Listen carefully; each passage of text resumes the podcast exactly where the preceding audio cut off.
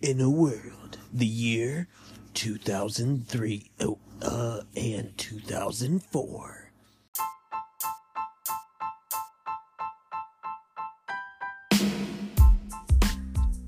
Hello, everyone. Bry, the movie guy, along with co host extraordinaire Cody Wilfong. On today's podcast, we are continuing our Quentin Tarantino month with a bit of a doubleheader in a way. We are talking about the whole bloody affair of the Bride saga to Kill Bill. Let's begin now.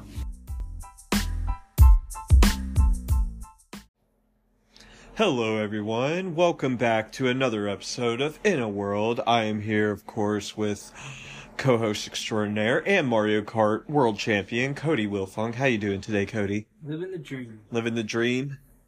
Um, so as you know, we are continuing our Quentin Tarantino month, and today's episode is a it's not a two-parter, but we will be uh discussing two movies today because we are doing the whole bloody affair of Kill Bill, which the reason why it's called the whole bloody affair is because the movie was originally going to be a four-hour epic by Quentin Tarantino, and because of how audiences were back then, they decided to cut it into two different movies.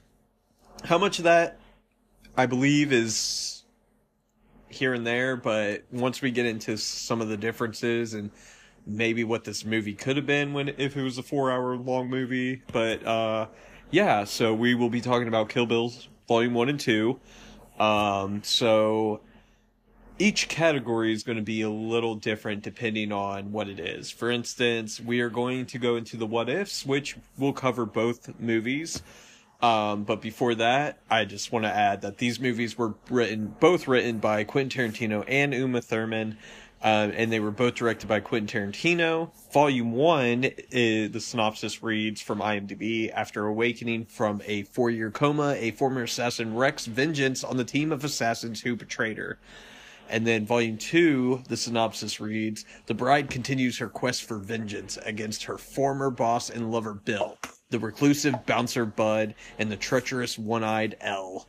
Which is, uh, that feels like a cowboy name. One-eyed Elle. Uh, but obviously the what ifs here are going to cover both movies. And yeah, I guess the best way to get into it is just getting into it. So, uh, Quentin Tarantino originally intended to cast a Japanese actress for, uh, Lucy Liu. yeah, yeah, for Lucy Liu's part. So, um, but then he saw her in Shanghai Noon opposite uh, Jackie Chan and Owen Wilson, and he changed the character into a Chinese Japanese American so that Liu could play the part. So that part's kind of more written directly for her, and um, we'll get into the genesis of the this movie, but on that note, the only person that Quentin Tarantino had in mind for the bride was Uma Thurman, and we will get into that with when we get into seventy percent facts. Right now, um, some interesting what ifs here, uh, mostly revolve around the character Bill. Um, obviously, he's kind of the title character, but we really do not get to see him fully until the second movie in the very beginning when we get to finally see what happened uh, at the church that day. Um, so these are the names reportedly up for Bill. Uh, we got Jack Nicholson, we have Kurt Russell, Mickey Rourke, and Burt Reynolds. Um, I don't think Jack Nicholson would be a good. Uh, no, I don't see him in that role as at all um, because what uh, Robert Carradine had going for him is it Robert Carradine? That's who plays Bill, right? I'm pretty sure. David. Da- Da- I think Robert's his brother. David Carradine. Sorry, my bad. Um, David Don't let it Carradine did a movie. What? I said, don't let it happen again. Don't let it happen again. Uh, God. Um, but uh, he did a show back in the 70s, I want to say. It was called Kung Fu. And he was like this traveling uh, martial artist that week by week he went to a different town. It's sort of like what The Mandalorian is today. Um, but uh, Kurt Russell I could possibly see as a Bill. Um, Mickey Rourke definitely not. Uh, Burt Reynolds would be kind of interesting because Well, David died in 09 too. yeah, he died in 09, um, sadly. And that that's kind of why I almost didn't want to bring up the recasting of Bill, but at the same time, if that's the only casting what ifs we have, that's the casting what ifs we got. It has to be done. Yeah, exactly. Um, another person that was up for the role of Bill was Warren Bettanetti and Kevin Costner. Uh, Kevin Costner turned down this role for, to do the film Open Range, and then uh, Warren Beatty was originally offered the role of Bill. After turning it down, though, he suggested his friend David Carradine. Um, Quentin Tarantino has said in interviews, though, that if Warren, Be- Warren Beatty had taken the role of Bill, the character would have been more suave and James Bond like. So even with the names of Jack Nicholson, Kurt Russell, Mickey Rourke, and Burt Reynolds, we almost have to um, take in consideration that these characters would be semi different. Like they would not be played the same. Like uh, maybe because of David Carradine's background in the series Kung Fu, maybe that would have influenced why Bill had such a strong connection to um, you know the it, martial arts and you know uh, very he was very cultured a- a- in uh, Eastern I don't know, fighting, Eastern storytelling, Eastern music. Like he just seemed like he would be a guy from Asia, but he, clearly not Asian. Um, but uh, I think Kurt Russell, because Kurt Russell would eventually go on to play Stuntman Mike in Death Proof for Tarantino. Um, then he would go on to be in The Hateful Eight as well, and I think that's all he's done with. No, no, no. He was in Once Upon a Time in Hollywood. Uh, he was the stuntman that um, his wife uh, did not like Cliff. And then, um, speaking of Once Upon a Time in Hollywood, uh, Tarantino has said that he, if Bruce Lee had been alive, he would have given him a role. And I want to believe, if my guessing is correct, that um, Oh God, what's the wise like Asian master guy? Is it Ming Pai? Pai Ming? You got me on that. Yeah, I can't I can't think of his name all of a sudden. I know I have it. Um Oh Pai Mei. Pai Pai Mai? Pai, Pai Mei? I could see him playing it. Or, you know what, if Bruce Lee was alive, why not make him Bill? But we'll never know. We'll never know, sadly. But um, I think though he would. He's kind of made to be like that kind of mentor who would be teaching. Um, Or if his son was never shot. well, eh, I don't know about his. I guess his son kind of had like martial arts background in a way. I don't know. Flip and see how Uh, Asian he looked.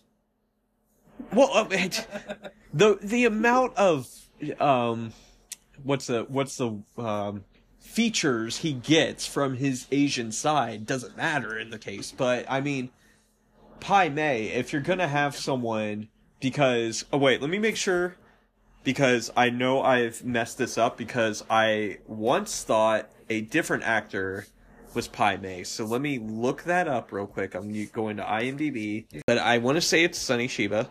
Um, okay, no, no, this it's not Sonny Chiba. Um, I for some weird reason, yeah, that's cool. Um, I for some weird reason thought origin. Okay, that's what I was confusing of. I originally thought Sonny Chiba was um, he plays uh, Hattori Hanzo in the first one, and Quentin Tarantino used a lot of actors back and forth. And originally, when I saw this movie, I thought uh, Sonny Chiba was Pai Mei. But anyway, sorry, we just like took such a tangent there. Um, but uh, Warren Beatty as as a as a James Bond esque Bill would be interesting. Kevin Costner, I feel like I I don't know how he would have played it. I I kind of want to say he would have played it the same way as um it's sort of as a David Carradine, but maybe I don't know. I can't picture him outside of Yellowstone anymore. I mean, you kind of have to though, because that show's ending. Um, the only other person, there's only one other casting what if. Um, Esteban in the Esteban is a character in Volume Two that's played by a Volume One actor, uh, similar to what I thought happened with Sonny Shiba. I'm probably saying his name wrong, which makes me mad because I'm really big. Uh, he was a big. Well, we'll get into him more in the seventy percent facts. Um, but uh, Ricardo Montalban was supposed to play Esteban. However, um, he was unable to make any early read throughs of the script, so his lines were read by Michael Parks, who imper- impressed Tarantino so much that he recast Parks as not only the sheriff who comes onto the scene after um, Beatrix and the rest of the people get gunned down by the Viper Gang, but um, he is, yeah, he's Esteban, the guy who gives up Bill's location to her. Um, and then now it is time to hop into the DeLorean. We have hopped into the DeLorean, Cody, but now, oh no, the flux capacitor has made a mistake. We are in two different timelines, Cody, because as I said, we are talking about two different movies, so we have two different dates to discuss here. For Volume 1, it was released October 10th, 2003. How old were you then?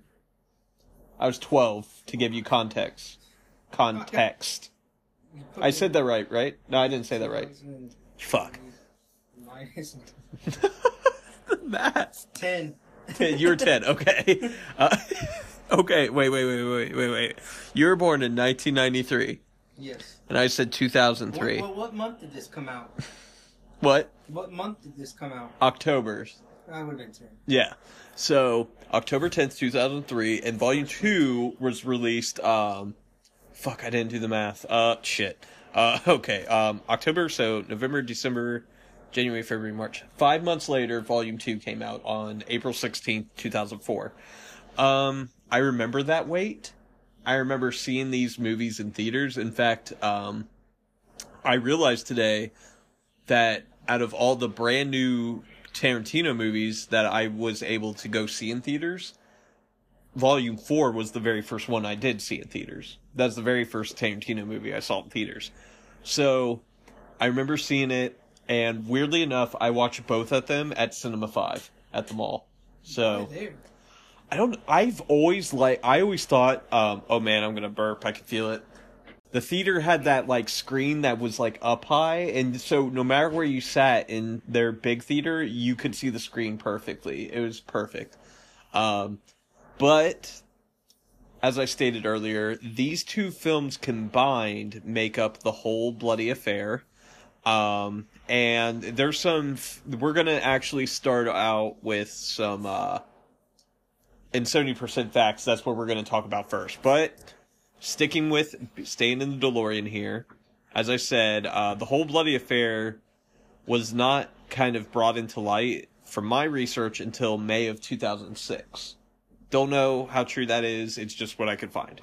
Uh, so Quentin Tarantino's original vision for Kill Bill was for it to be a one four hour epic Jesus. yeah, it was later released in two halves as it was more commercially feasible and it would allow him more time to finish the second half. Um, earlier promotional material was released for the film in t- uh, 2002 that indicated it would be one film. Once the film was split into two, Tarantino maintained this original four hour cut and would screen it only for friends and industry. It was released to the public in 2011 at the New Beverly Cinema, a Los Angeles cinema that the director owns. I kind of wish he would have done that though. That I- way we have another film from Tarantino. Dude, I would just like. Well, I mean, he doesn't count. We'll get into it. It's in the. count the. He doesn't count Volume Two as a it's uh, as a film. He pro, you know he produced He didn't technically we'll get into it soon well fuck it we'll just say it now um, volume 4 is considered the fourth film and volume 2 is just a continuance of volume 1 so it's still counted as the fourth film because that's the original vision the original intent as this stated now uh, this version of the film is very rare and it has never been released for home video or leaked online. It is known to exist as film prints owned by the director himself. It has been shown only in theaters at events created by the director or at film festivals. Occasionally, these screenings have been available to the general public, but often they're exclusive uh, screenings with some barrier for entry. Um, this version of the film is not to be confused with fan edits that exist online and attempt to appro- uh, approximate what is known about Tarantino's official So version. No, no one has seen this, No, no, people have seen it. but not us. We will haven't, but like his friends have. It has been like I said, he's he has screened it at his theater. But I think what's interesting though is that I have gone to several horror conventions, and there's always I, I and I'm guilty of buying from them because I can get like four Blu-rays that are actually like okay quality for twenty bucks and they're like hard to find fucking movies. Like, uh, there's this really weird, like, guilty pleasure kind of movie. It's like a sci-fi movie. It's called Xtro. I found that there. I got a copy of, um, what's it called? It's Kathryn Bigelow, um, vampire movie. Uh, that one's really good, but I've gotten so many, like, hard to find movies from there. Um, Near Dark, I think it's called. I think that's what that vampire one's called. But anyway, yeah. Uh, oh, the man who fell from Earth. I know there's like Blu-ray copies I could have gotten, but like this one was like dirt cheap. I think I actually got like four for ten dollars because it was the end of the day and they were just like, "Oh, we gotta get rid of." They they're trying to get rid of the merch, so it's like the perfect time to do it. Um, but yeah, I would give my left arm to watch that original cut because uh, when we get into 70% facts, we'll get into some of the changes I could find out about Why are you keeping the goods from us, Tarantino? Dude, if I guarantee if this gets like a criterion release, he would release it as a four hour cut. Actually, fun. I keep saying fun fact. Uh, I, God, you could really turn me into a drinking game here. Um, I keep wanting to say fun fact again. Um, I have the Blu-ray of the Grindhouse movie, and that movie you can either watch it as just Planet Terror or um, Death Proof, or you can watch it as the entire four-hour film. Now, I saw Death Proof and Planet Terror here as one four-hour film with the intermissions, the crazy trailers, and everything attached it was so worth it. I loved it. I like Planet Terror more. See, Death Proof should have been before Planet Terror, and I think that would have changed people's views on it. What made him think of a lady with a machine gun as a leg? I don't know, but I love it. that's all I care about. Um, but yeah, that's a that. So like, even though I call this episode the whole bloody affair, it cannot possibly be about the, what is truly known as the whole bloody affair. But what I'm saying is, I I kind of like left my thought there. I've seen so many copies of the Bloody Affair, and I never buy it because I always say to myself, I guarantee someone just took out the trailers or took out like the stuff and just combined the movies without like really putting them into what Tarantino probably had in place because there it could, I don't know. It's they it- upcharge it. they upcharge it exactly. Um, so now we let's get into the budget stuff. So Volume One had a bat uh, a budget. Uh, Volume One with a budget of thirty million had an opening weekend of over twenty-two million, with a gross of over seventy million in the U.S., but over hundred and eighty million a worldwide gross. Now keep in that number because I'll talk about Volume Two numbers here too, and I have a theory about why they're different. Um, top 10 box office for the weekend of Volume 1, so in 2003 for uh, the October. Is it the October date? You okay, man? You're breathing funny. Uh, October 10th date. Yeah, I am too. Um, Kill Bill premiered Volume 1, premiered number 1.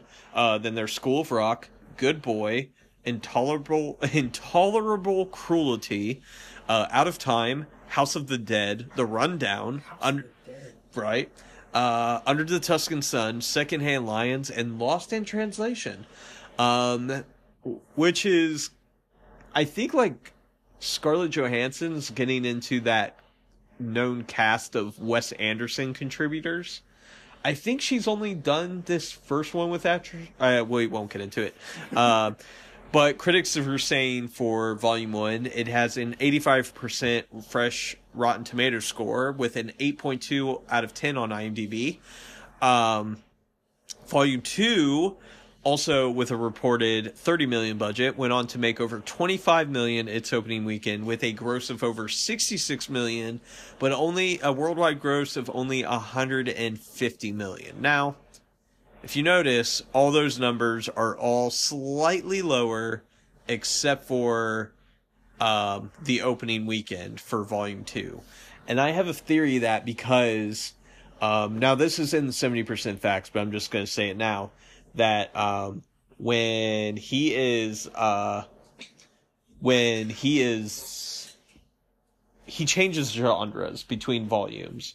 Volume one is a very samurai um, 1970s esque uh, one of those 1970s samurai movies, those ninja movies from the 70s, and um, I think that that has a more bigger appeal in the Asian uh, territories. And I feel like when he takes took out that element and made it more Western, it made it more like appealing to Americans more than it would people eh, over East in Asia, Eastern Asia.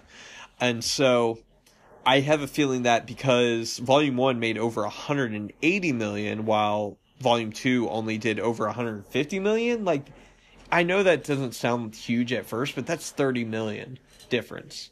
Like that's a bit, that's still huge. Um, so I think that was one of the reasons, but continuing on with volume two and its release date of uh, uh, April 16th, 2004, the top 10 box office that weekend was, um, uh, Kill Bill Volume 2 also premiered number one. Now, granted, it did have a better opening weekend. Um, the Punisher at number two, Thomas Jane's Punisher. Yeah. Yeah. Uh, I, you know what? I still stand by that. That's another like 1970s esque film that I'll, I'll stand by. I didn't like it. I, that's fair. I'm not going to judge you. I'm not going to say you're Compared to what wrong. We have now. Well, yeah, you can't compare it now. Uh, but um, then there's Home on the Range, Hellboy, Walking Tall. I really like Walking Tall. It's been a long time since I've watched it, but I really That's like one of it. His biggest flops. Flops? Yeah. I think I thought it was a success. I could be wrong. Top ten flops on Dwayne Johnson. Wow. Okay. Well, that, I remember it being kind of an empty theater now that you say it. I Um, looked up the top but uh, Ella, Ella Enchanted, Scooby Doo Two, Monster Un- Unleashed, The Alamo, and The Whole Ten Yards. I realize that like every time I go through a list of things, there's always a movie that I say exactly like a Milky Way line. um,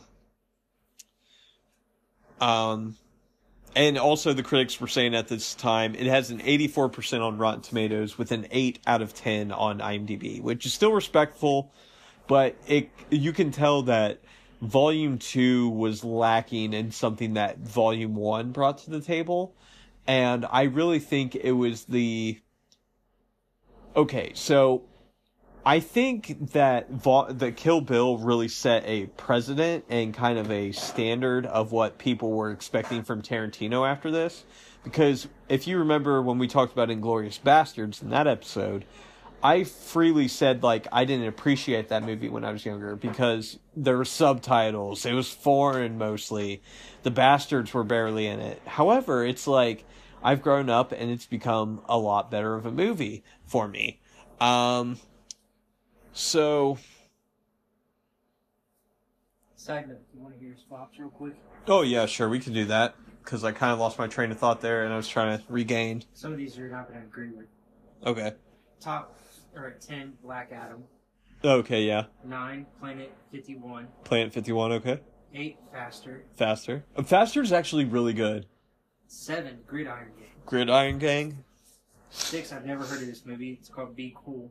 Oh, Be Cool. Be Cool is the Get Shorty uh, sequel that I talked about. That him and uh, John Travolta and Uma Thurman's in.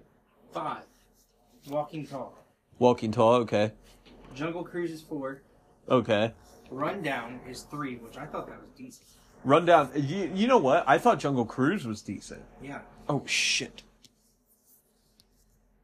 Number 2, which I agree with this, but is a guilty. Sorry about that, folks. Accidentally stopped recording. Um, but yeah, we were talking about the flops of one Dwayne Johnson.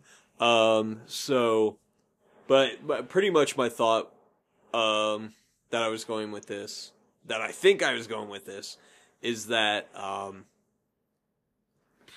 I think that this film set a precedent of what people thought would be Tarantino films after this because when you watch the trailer for Inglourious Basterds, it is very action filled. And volume one of Kill Bill is a very action y movie.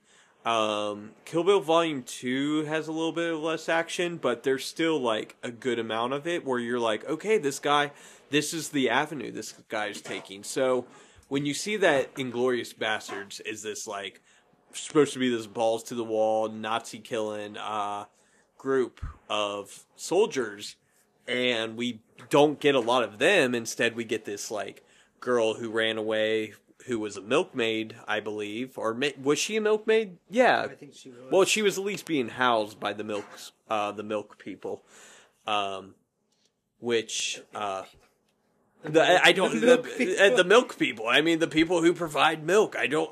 How else would you describe people who milk the cows? They get the milk.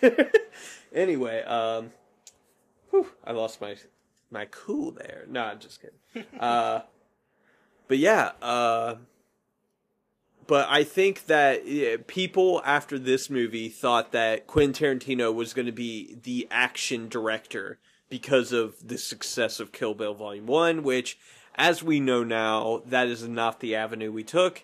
And now that I'm older, I can tell 12 year old Brian that, hey, guess what, man? You know what? I know that. I know that receipt. Yeah, I know that. Fastlane Wash and Lube. Uh, shout out to John Cotter and his business of car the car wash that is tremendous. Anyway, uh, I wasn't prepared, as you can tell. Had nothing prepared. Uh, but yeah, going on though, uh, we are now into seventy percent facts because Cody, seventy percent of the time, the facts are always right. I know it makes no sense. I need to move this computer on my my lap. I need the laptop on my lap. Uh okay, there we go. Now you can hear me while I read my notes. Why is my voice cracking so much recently? I don't Getting know. sick. Maybe. Um the fight scene in the whole bloody affair with the Crazy 88 is shown entirely in color. Um, compared to the standard version of Kill Bill Volume 1, which cuts to black and white to keep the film from receiving a harsh NC-17 rating, the all color version of this scene was also released in the original Kill Bill Volume 1 in some international markets. Because obviously, America is going to be kind of. I don't want to say stingy, but I'm going to say stingy um, with how we censor things. But fun fact the whole like blood sp- spraying after being cut thing is actually is the genesis of that is um from this movie called Seven Samurai where he technical issues with a um, blood pack and it uh, just exploded instead of just like or just sprayed everything after it was activated instead of just coming out like a normal blood pack. So after that, like anime took inspiration from that. This movie clearly took inspiration for that. So that's the genesis of that whole blood spray, spray thing. Um, Dragon, Dragon Ball. what? Dragon Ball. Yeah. Uh, oh man, Dragon Ball. Anyway, uh, Qu- Such a good anime. such a good one. Um, Quentin Tarantino originally intended to only have pa- Pame, uh, Pame, is it Pame? Pame? Uh, don't I think it's they Pai got- Mei. I don't. It's think Pai got- Mei. Yeah, I don't think they that sounds that right. Pai Mei. Um, I'm trying to think of how Bill says it. Um, but he speaks Cantonese, while his voice would be in English, imitating a bad dub job. Um, Tarantino was going to provide the voice himself. In the end, Tarantino abandoned this idea. But you know what? Give me the Tarantino dubbed version. Give me that cut of the a movie. version out there of that? Or I don't think so. I think he completely abandoned the idea, but I don't think it's impossible to think it couldn't be something that could still happen. But then, like you would, ha- you've heard Quentin Tarantino talk. He would be like, "Hey, guess what? You could have punched through this door." Or uh, we'll fu- we'll go through some of his quotes later, um, and I'll try to do a t- better Tarantino impression. I promise, or maybe not at all. Who knows? Uh, Robert Rodriguez scored this movie for one dollar. One dollar. One dollar. Quentin Tarantino said he would repay him by directing a segment of Robert Rodriguez's project Sin City for one dollar. And the segment that um, Quentin Tarantino actually directs in that movie is the scene where Clive Owen's character is driving down the road, and um, what's his face, Benicio del Toro's character, even though he's dead, is like having a conversation with Clive Owen because he's pretty much having a mental breakdown at this point. Um, when uh, ah, man, I'm gonna mess up her name. When uh, Shiaki Kuriyama, Kuriyami, Kuriyama, the girl who plays Go-Go, I apologize for messing up your name, uh, was shooting the scene where she flings her ball and chain around. She accidentally hit Quentin Tarantino on the head as he stood by the camera, which that would have been kind of funny to see. Uh, the It bro- just reminds me of that VR video I sent you, where he pulls out that ball and chain. He's like, "What? What am I from Boston?" He's just wrecking havoc in the coffee. It's a coffee shop, right? Or is it Yeah, an it's office? it's a it's like a coffee shop bar thing. Yeah. He's, and out you go. Throws him through the window. oh god. Uh, the bride's yellow outfit, which is literally you. the bride's yellow outfit, was inspired by the outfit worn by Bruce Lee in his final film, Game of Death. Um, did you ever see the video of the little boy doing the imit- imitating? Yes. That's such a good video. he doesn't even look at the screen. not, not but he's per- pitch perfect. Uh, the shot where the bride splits a baseball in two with a samurai sword was done for real on the set. It was done by Zoe Bell, Uma Thurman's stunt double, and Zo- Zoe Bell would go on to. She was the wife of Kurt Russell in Once Upon a Time in Hollywood, and then she was also the stunt girl who gets trapped on the car in the front of the car in Death Proof. Um, so he he has a close relationship with her. But yeah, um, she did that trick when um, uh, when Hanzo throws the ball at her. She literally just cut it in half. That's the most baller thing you could do and catch it on fucking film. Like nobody can doubt you now. Like that's like you want a fucking bet moment, and because she's like Australian or some shit. You know how she is. I am so fucking tired right now, man. Uh, Side note. Never mind. I'll, I'll tell you this after the podcast. Okay.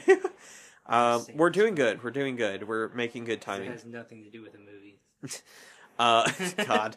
According to Quentin Tarantino, Uma Thur- and Uma Thurman in the DVD documentary, the idea for doing Kill Bill began during the filming of Pulp Fiction. The two began talking about the kinds of movies that would they would like to do, and Quentin said that he would like to do a 70s style kung fu flick. Uma came up with the film's opening shot of her beaten up and wearing a sh- wedding gown. We also know of Fox Force 5 being an obvious genesis that would have become the Viper Gang. So Pulp Fiction came out in what 97, 94. 94, and it took him that long to. Come out with Kill Bill. Yeah. I mean, he did Jackie Brown right after. And yeah, it took him a good while, but it from my understanding, he had to work and figure out how to split these movies up in the right way. Because there is still some East East Asia influence um in the when we get back there, especially with the mom. Um I can't think of her name.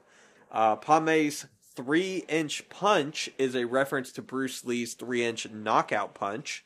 Um, oh, I I accidentally skipped this. At the beginning of the fight scene between Oren and the bride, after Oren says in Japanese, I hope you saved your energy. If you haven't, you may not last five minutes. It is exactly four minutes and 59 seconds from the time she steps forward and the music cues until the fatal blow of the duel. From that, from the time she says five minutes until the fatal blow, it is precisely five minutes and 30 seconds. So the fact that she was able to finish that fight in less than five minutes, uh, yeah, five minutes is impressive. Um, approximately sixty thousand of the movie's budget was used on swords and sword accessories, Jesus. just like propane. Um, Quentin Tarantino has the pussy wagon parked in his driveway of his house. The Bride no longer has the pussy wagon in Volume Two. The original script included the character of Yuki Yubari, Gogo's sister. In it, Yuki had destroyed the truck soon after killing Vernita Vernetta Green or Vanita Green. Uh, the chapter Yuki's Revenge was cut from the filming uh, to accommodate a new care chapter, uh, Massacre at Two Pines. Details, uh, uh, and that just details the attack on the bride. Um, which, uh, fun fact, that the guy who is marrying Beatrix in that scene, he did the special effects makeup for this movie, and also for the movie Halloween, uh, the the newer Halloween movies. He did the makeup for those, uh, all three of them, I believe. Oh man, damn it! I want to yawn so badly. oh god! It's after midnight now. I can tell. Uh, It's twelve oh six. Dude, I I just fucking called that. Uh, when the first grade teacher, uh, Vanessa Valentino, takes roll call, she calls out one real life name, Marty Kitrosser. Uh, Martin Kitrosser had.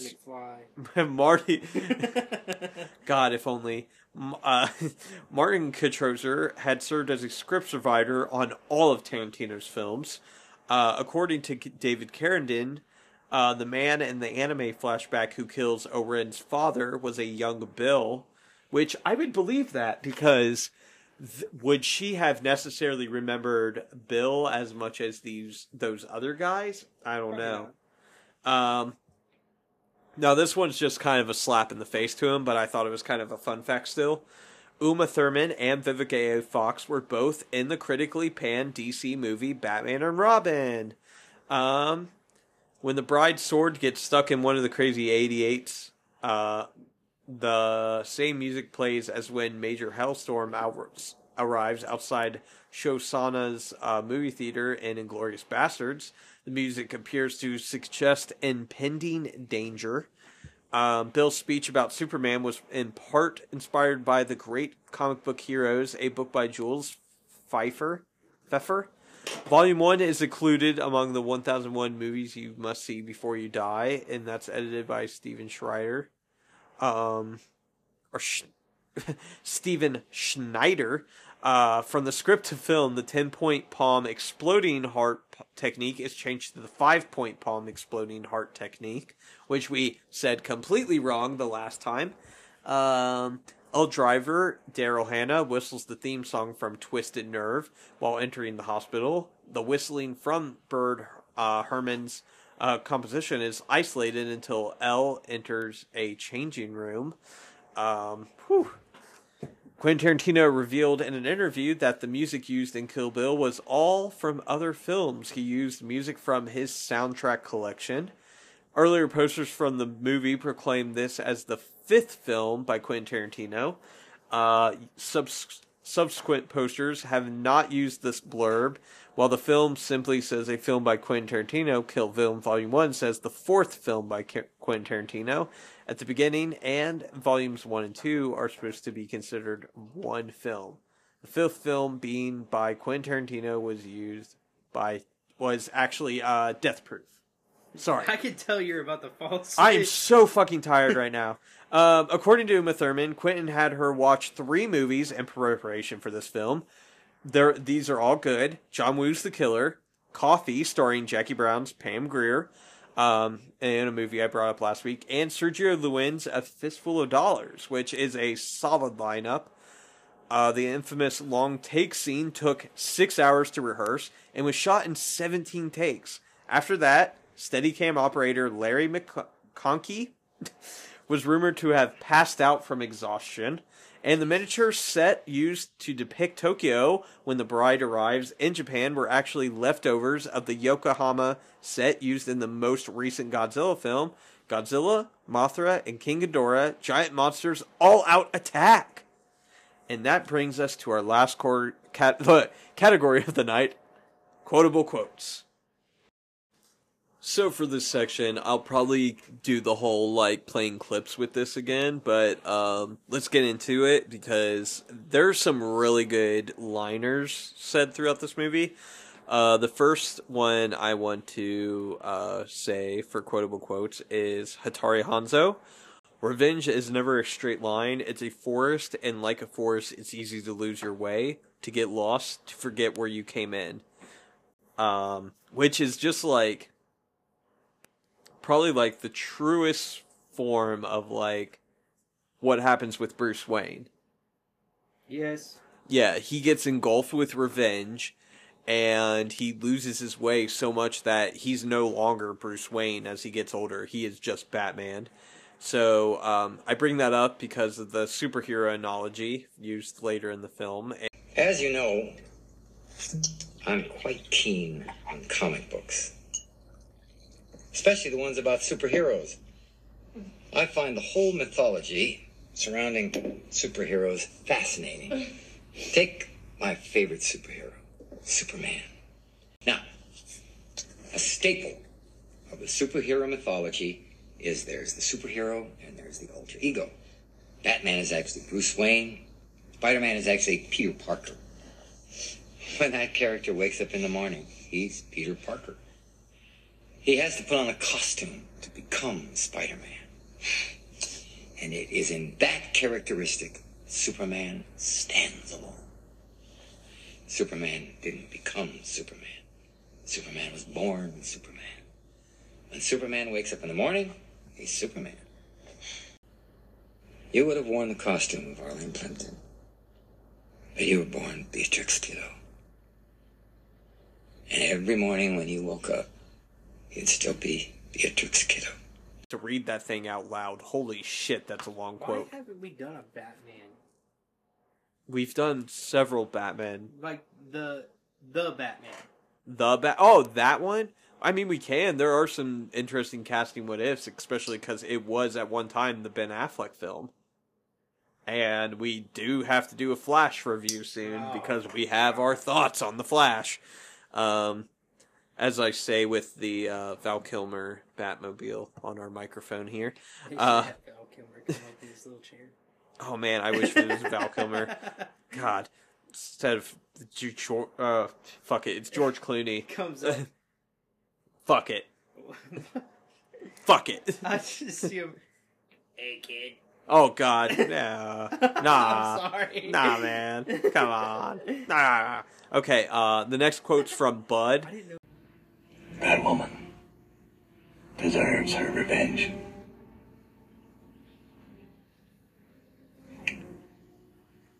And we deserve to die.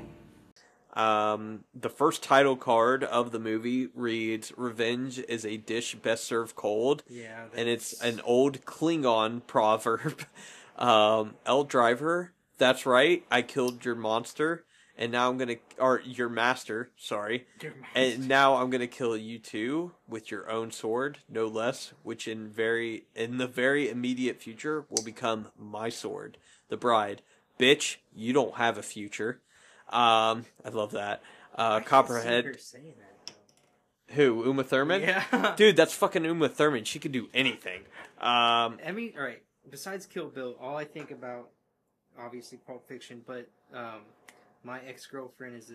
su- oh, my uh, my ex my ex girlfriend's a superhero or something like that, Yeah. which sounds like a Disney Channel thing. She's done a lot of different other serious roles. Um, like she did a lot of stuff when she was younger too. But I think her most well known films are definitely Tarantino related. Have you seen how Family Guy made fun of her? No. Peter Griffin was casted as a Uma Thurman's eye to put her eyes back. Yeah, oh yeah, and then like they're oh god, that's so fucked up. She's beautiful. She's beautiful. Anyway, uh so this is from I they just call her Copperhead from what I copied down. Um Got this in great Oh, fuck. text. no, I didn't mean for that to happen. Shit, it just skipped on me. Fuck. Okay, we went back into 70% facts. That's what happened. Um, so it says, Suppose it's a little late for apology, huh? The bride. You suppose correctly, Copperhead. Look, bitch, I need to know if you're going to start any more shit around my baby girl. The bride, you can relax for now. I'm not going to murder you in front of your child, okay? Copperhead, that's being more rational than Bill led me to believe you were capable of. The bride, it's mercy, compassion, and forgiveness I lack, not rationality. Um, the bride, it was not my intention to do this in front of you. Oh, okay, so she has now killed Copperhead, and it turns out her daughter's standing there the whole time. So Bride says, It wasn't my intention to do this for you. Uh, for that, I'm sorry, but you can take my word for it. Your mother had it coming. When you grow up, if you still feel raw about it, I'll be waiting. So this started my brain running as a alternate thing that could happen. But what if Zendaya's character, as uh, I can't think of the daughter's name at this exact second, but which is Zendaya playing her, goes and kills BB, or whatever her daughter's name is, and that's what brings Beatrix out of hiding. Is her uh, is her daughter being killed with a Hattori Hanzo sword? It, or wait, God, I'm tired. Anyway, um, continuing on with these, but I think that would be an, a really cool, uh, like I think that would have been a good like sequel or something or side plot. Um, so this is it subtitled. So this is definitely not a clip I could play, but um, this is from Hattori Hanzo. He says, "I am finished doing what I swore the oath to God 28 years ago to never do again. I've created something that kills people, and in that purpose, I was a success for." Done with become philosophy. Uh, God, okay, I'm gonna try reading it again without my with my ear uncovered.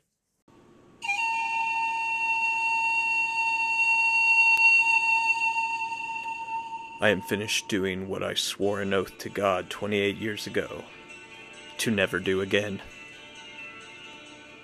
I've created something that kills people, and in that purpose, I was a success. I've done this because philosophically, I am sympathetic to your aim. I can tell you with no ego, this is my finest sword. If on your journey you should encounter God, God will be cut. That's how you read that. God. Okay. It was just I needed that I ear just figured uncovered. just 'cause you I were just getting- needed that ear I just uncovered. figured because you were getting tired. I am also tired, but like for some weird reason, my headphones make it impossible for for me. I'm just gonna leave one ear open because that was very that was a completely different read, and I feel like I'm reading a lot better now. Um, um, the bride, you and I have unfinished business. Bill, baby, you ain't kidding. Um, after entering a cafe, she's covered head and toe in dirt, and I remember watching this in theaters, and I just thought it was funny because they show her from like whoever's watching her from inside the thing. They're watching her and she's just like the way she's walking the dirt is just like flopping off of her. And she sits down crosses her hands and she goes may i have a glass of water please? And then it just cuts.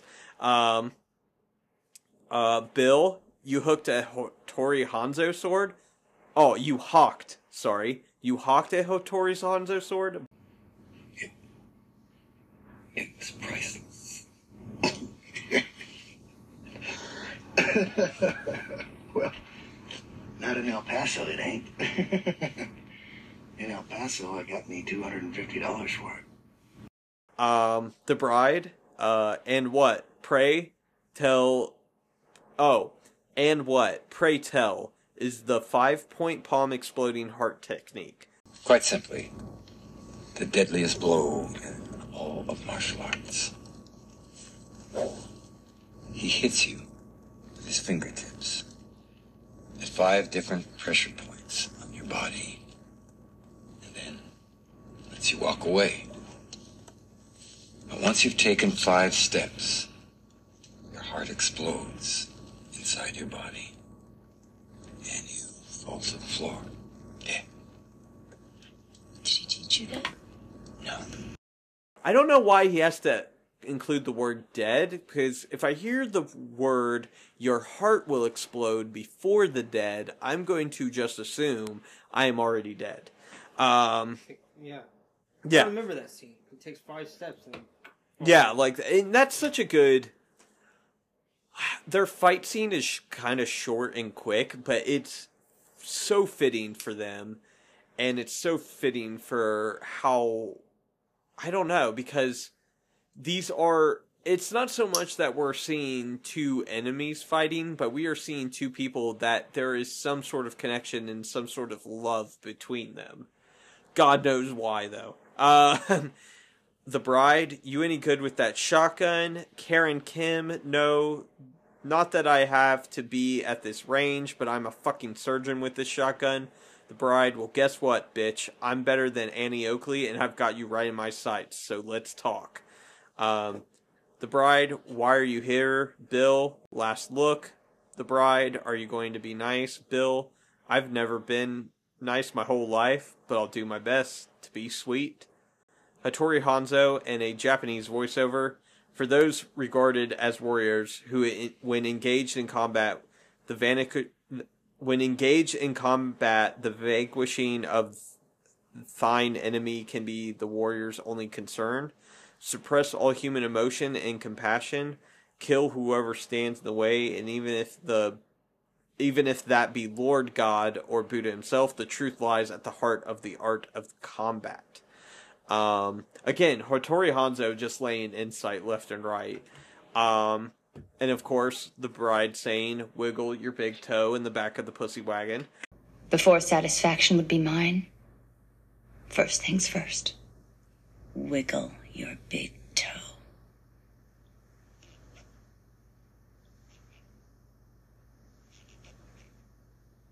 Hard part's over. Now, let's get these other piggies wiggling. Um, I feel really weird saying that. Um, Pussy wagon. yeah. Oren, Ishii, uh, you might not be able to fight like a samurai, but you can at least die like samurai.